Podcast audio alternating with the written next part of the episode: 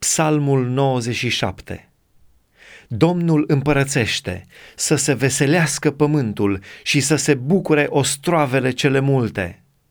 Norii și negura îl înconjoară, dreptatea și judecata sunt temelia scaunului său de domnie.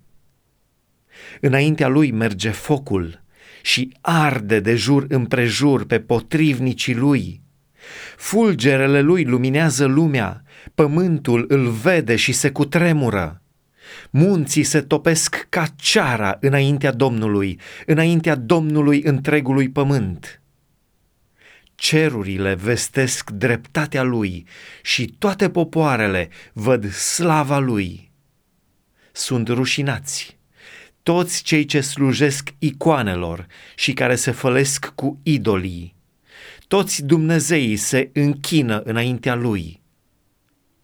Sionul aude lucrul acesta și se bucură, se veselesc fiicele lui Iuda de judecățile tale, Doamne. Căci Tu, Doamne, Tu ești cel prea înalt peste tot pământul. Tu ești prea înălțat mai pe sus de toți Dumnezeii. Urâți răul cei ce iubiți pe Domnul. El păzește sufletele credincioșilor lui și izbăvește din mâna celor răi. Lumina este semănată pentru cel neprihănit și bucuria pentru cei cu inima curată.